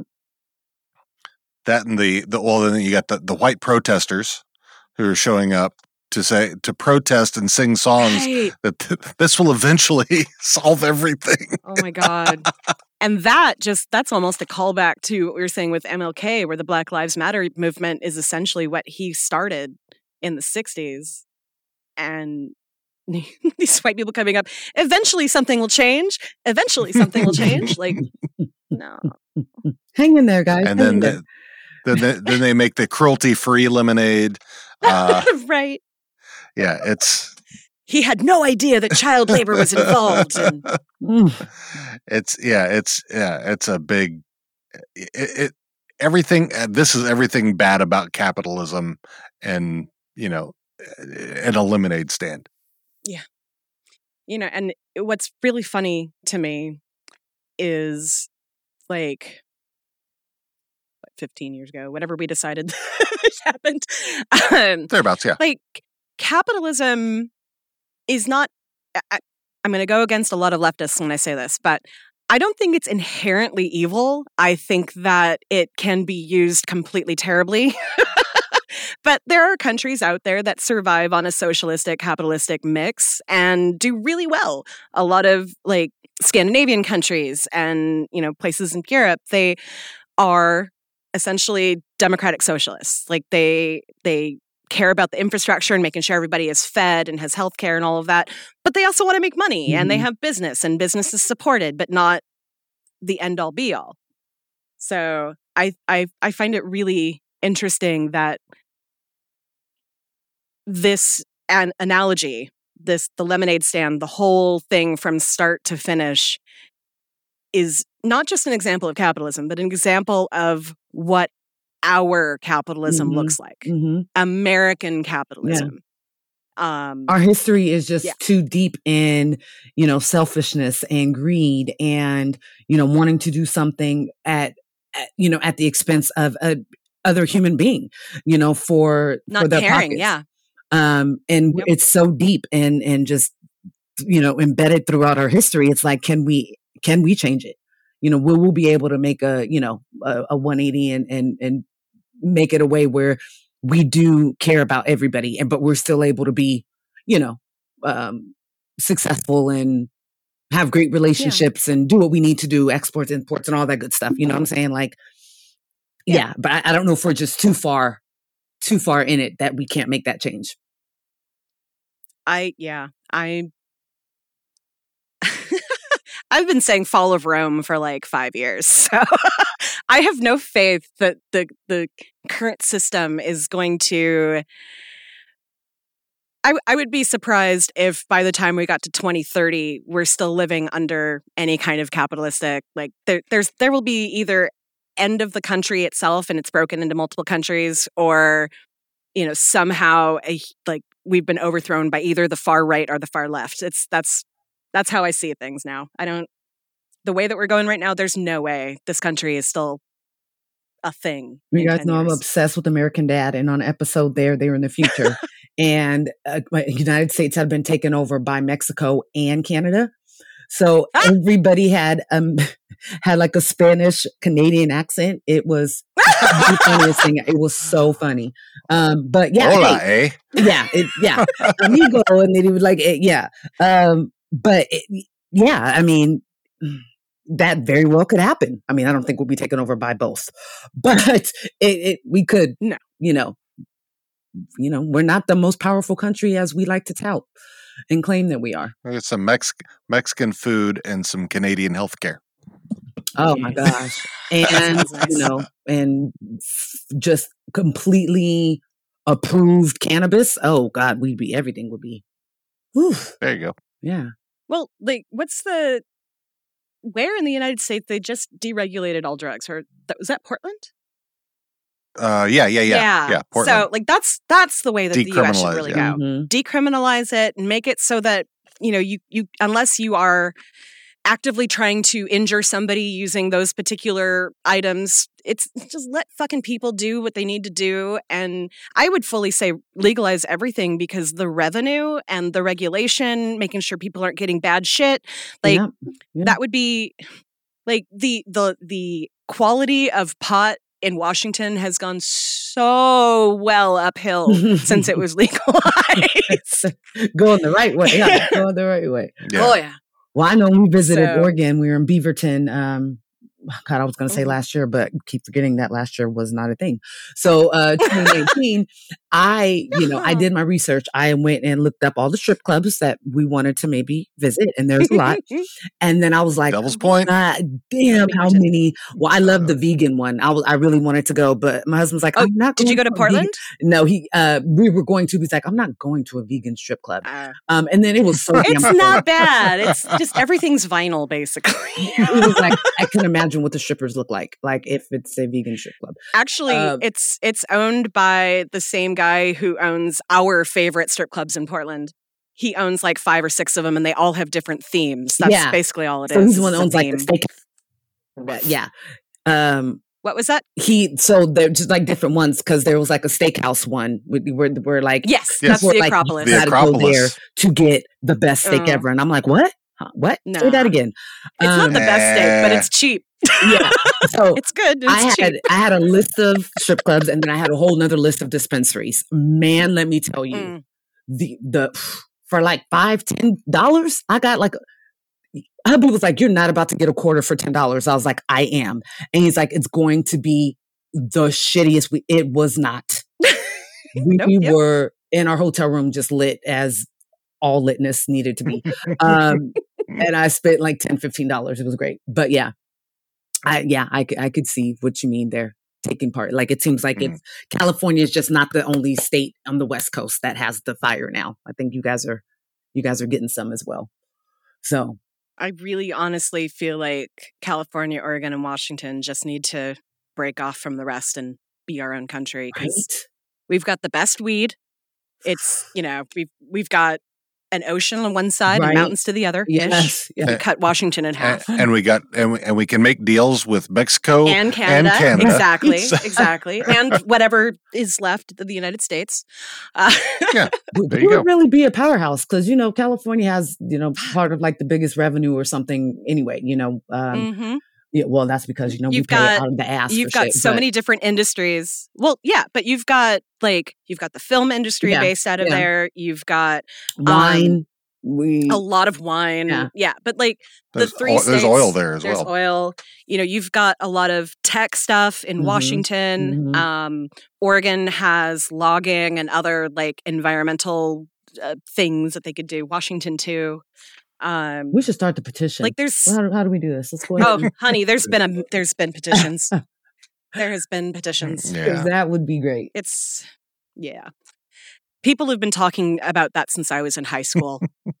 I would I would love that to be a thing because Yeah. I bet you if that happened, we would have all electric cars. We would have like flying cars. We would have like right? you like all of a sudden we would have all the technology that we're supposed to have. We'd be in Jetson's age right away, while everybody else is still, you know, just chugging along there. But yeah, so I think we made it. I think we're. I think we made it. I think we made it to the last episode. Nope. Nope. The less well, oh, we are now. The Passion of Reverend Ruckus. Yes, the last. We did it, guys. Reverend Ruckus. Reverend Ruckus. Reverend Ruckus. Now it's the last. Biggest Bacchus tumoritis. Biggest Bacchus tumoritis. Oh God, that whole that episode. It had colorism. It had black people hating black people. It had white people hating white black, black people. It had white people getting away with everything because of white privilege. It like what else did How just how religion is so so much, too. divisive and just a cause of a lot Yes. of problems. You know, um, yeah, yeah. and people don't think for themselves. You know, Yeah, yeah, yeah. yeah yeah yeah. Uh, that and and Ronald Reagan and Well, and like that, yeah, that's right. The uh, Ronald Reagan at the gates of heaven, which terrifies me. that's not going to happen. He's down in hell with with Rush Limbaugh now. No, see, here's the thing. Here's the thing. Here's the thing.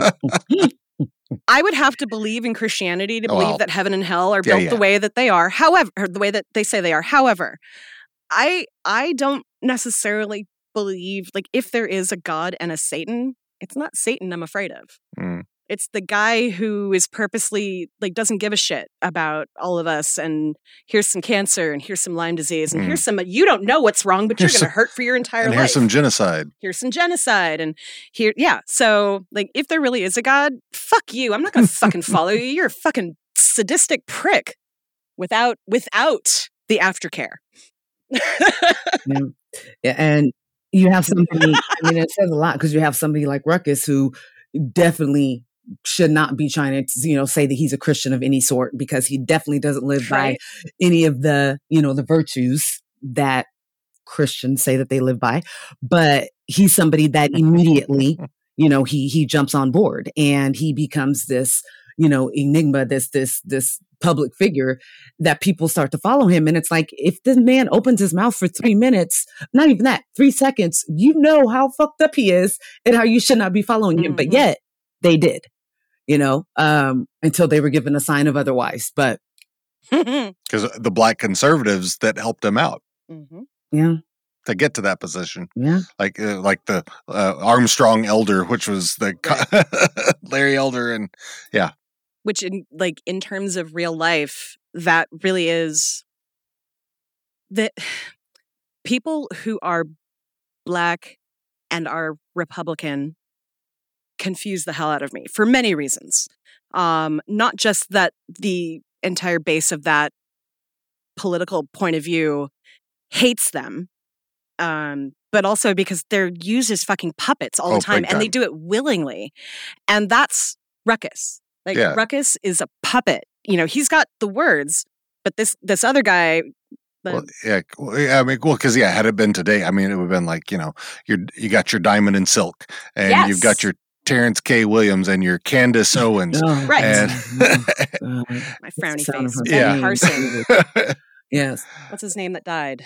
Oh, uh, uh, yeah. Herman Cain. Herman Cain. There you go. Yeah. It's in there. Yeah. The guy but, that looked but, like he could be part of my family. But I'm talking about the ones who are the the the they're they're on the social media all the, the time. The influencers. The, yeah, exactly. Mm-hmm. Yeah, yeah. Black conservative yeah, yeah, influencers. Mm-hmm. Yep. I consider them right up there with like Ben Shapiro and Stephen Miller. Ugh. Like, well, and it's yeah. funny that Candace Owens came after like Cardi B during the election saying, you know, you're being used as a puppet. And it's like, well, what do you think you're being like, sweetie? You right? are like d- at the beginning of the puppet show. Like, you are the main puppet in that. Like, but she doesn't see that. Um, but she's also, I think, yeah. very detached, um, you know, from from reality you know, she doesn't live a, a regular reality right of, of, a black woman um, every day. You know, she works hard to yeah. make sure that, that, that's her reality. So, mm-hmm. oh, it's like yeah, this uh, what's uh, the son of Herschel Walker, who's really big on social media now and uh, hard right conservative uh, Herschel Walker who's uh, uh running back. Okay, yeah, yeah, yeah. Anyway, so he's he's another one that's kind of like become one of those. Oh, see, I didn't uh, know that. I try not to give those the, just yep. the energy. I just don't have, you know, I just don't have enough. Yeah, Dean Dean trolls all of those people for me. like I don't have. I like to say I don't have the spoons, but that's not even it. I literally have zero time for any of that bullshit anymore. Like I'm there's too much negativity all over everything.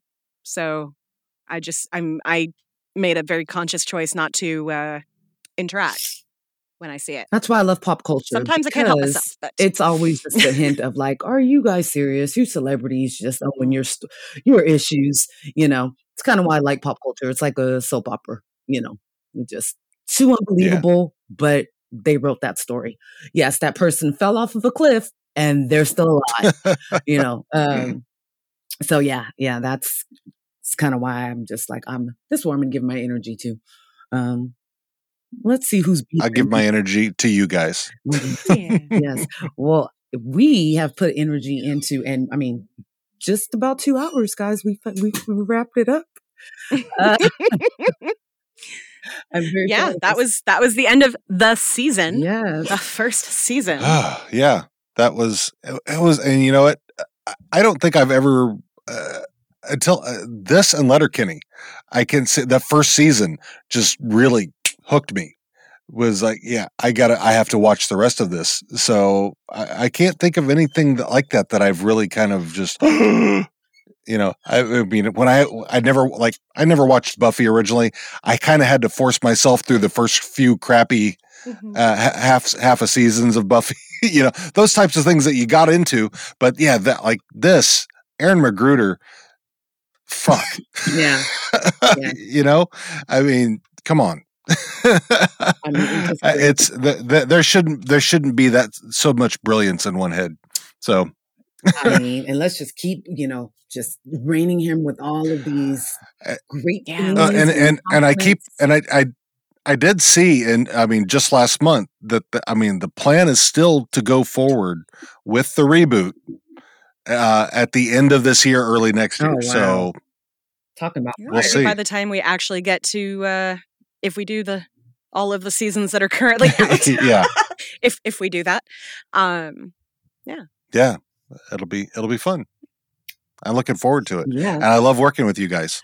You guys good are brilliant show. and beautiful and awesome, and I love you. let's uh how about to wrap this up let's um what is something you're really looking forward to either like learning through next season or something like anything that you're looking forward to in the next season of, of boondocks Lindsay, you go first.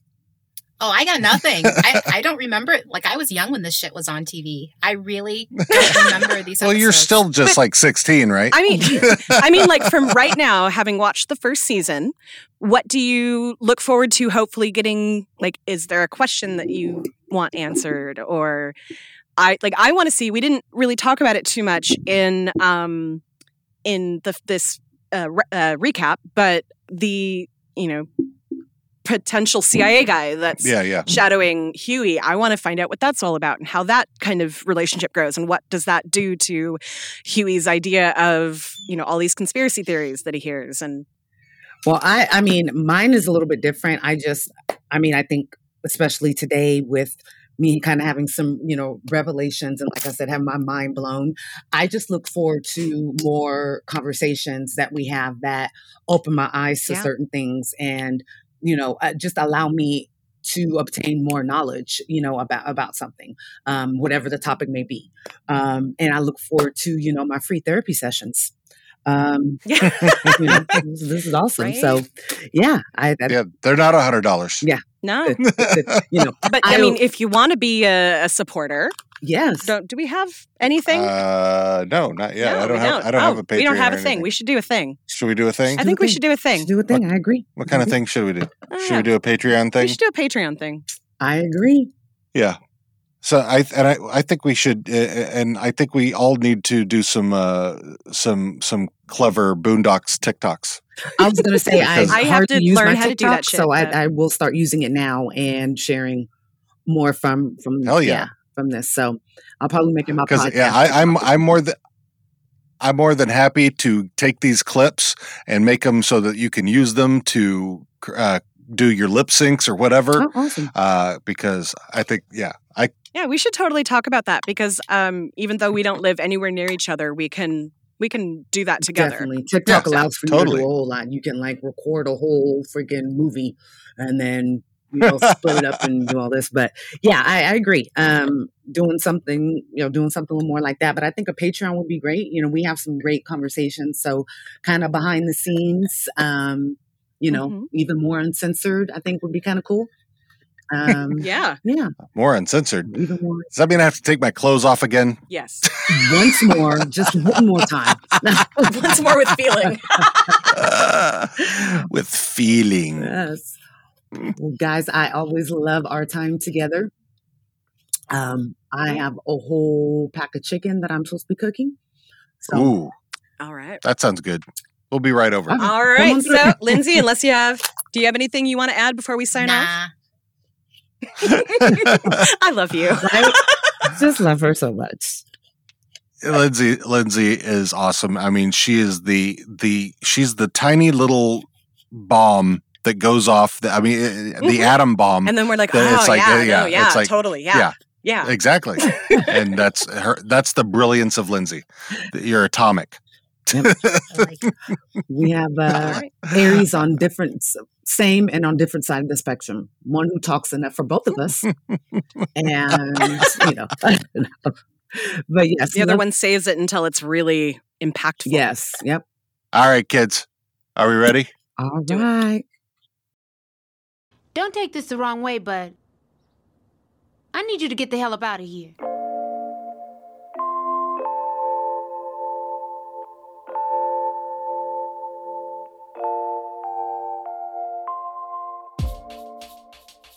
Hey, thanks for joining us again as we make our way through the trials and tribulations of the Freeman family. We hope to see you back again next time Or when we start season two with Or Die Trying.